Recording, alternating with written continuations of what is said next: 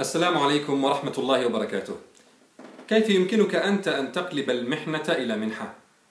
كيف تستمتع بنعمة البلاء؟ كيف يمكنك أن تعيش بسعادة مهما كانت الظروف؟ كيف يمكنك التعامل مع الأمور أيا كانت بإيجابية وتفاؤل؟ كيف تعلق قلبك بالله عز وجل فلا تخاف سواه ولا ترجو سواه؟ كيف تمتلك عزيمة لا تنكسر وروحا لا تقهر؟ كيف تطهر قلبك من العتب على القدر؟ فيصير قلبك قلبا سليما تحب أن تلقى الله عز وجل به.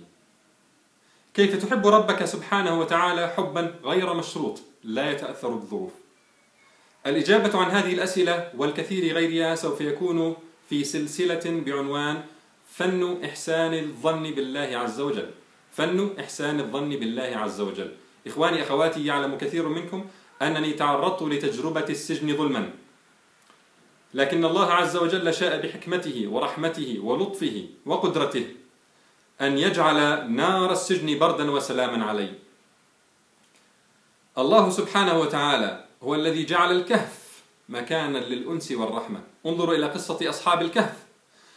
انظروا إليهم عندما أحسنوا الظن بربهم سبحانه وتعالى. فقالوا وإذ اعتزلتموهم وما يعبدون إلا الله فأووا إلى الكهف. الكهف مكان موحش مظلم طريقه وعرة بعيد فيه الحشرات ولربما العقارب والحيات. ولكن مع ذلك هؤلاء الفتية أحسنوا الظن بربهم. فقالوا فأووا إلى الكهف ينشر لكم ربكم من رحمته ويهيئ لكم من أمركم مرفقا. حول الله عز وجل بقدرته ورحمته. الكهف مكانا للأنس والرفق والرحمة واليسر. شاء الله عز وجل أن ينعم علي في هذا البلاء نعما كثيرة جدا. فوجدت من العرفان والامتنان لربي الرحمن أن أحدث إخواني وأخواتي عن هذه النعم الكثيرة. حتى نتعلم معا فن إحسان الظن بالله عز وجل. في كل حلقة من الحلقات سوف نتناول إحدى هذه الفوائد ونناقشها في دقائق معدودة بإذن الله. فتعالوا نأوي إلى كنف الله ونأنس بربنا سبحانه وتعالى ونعطر مجالسنا بذكره.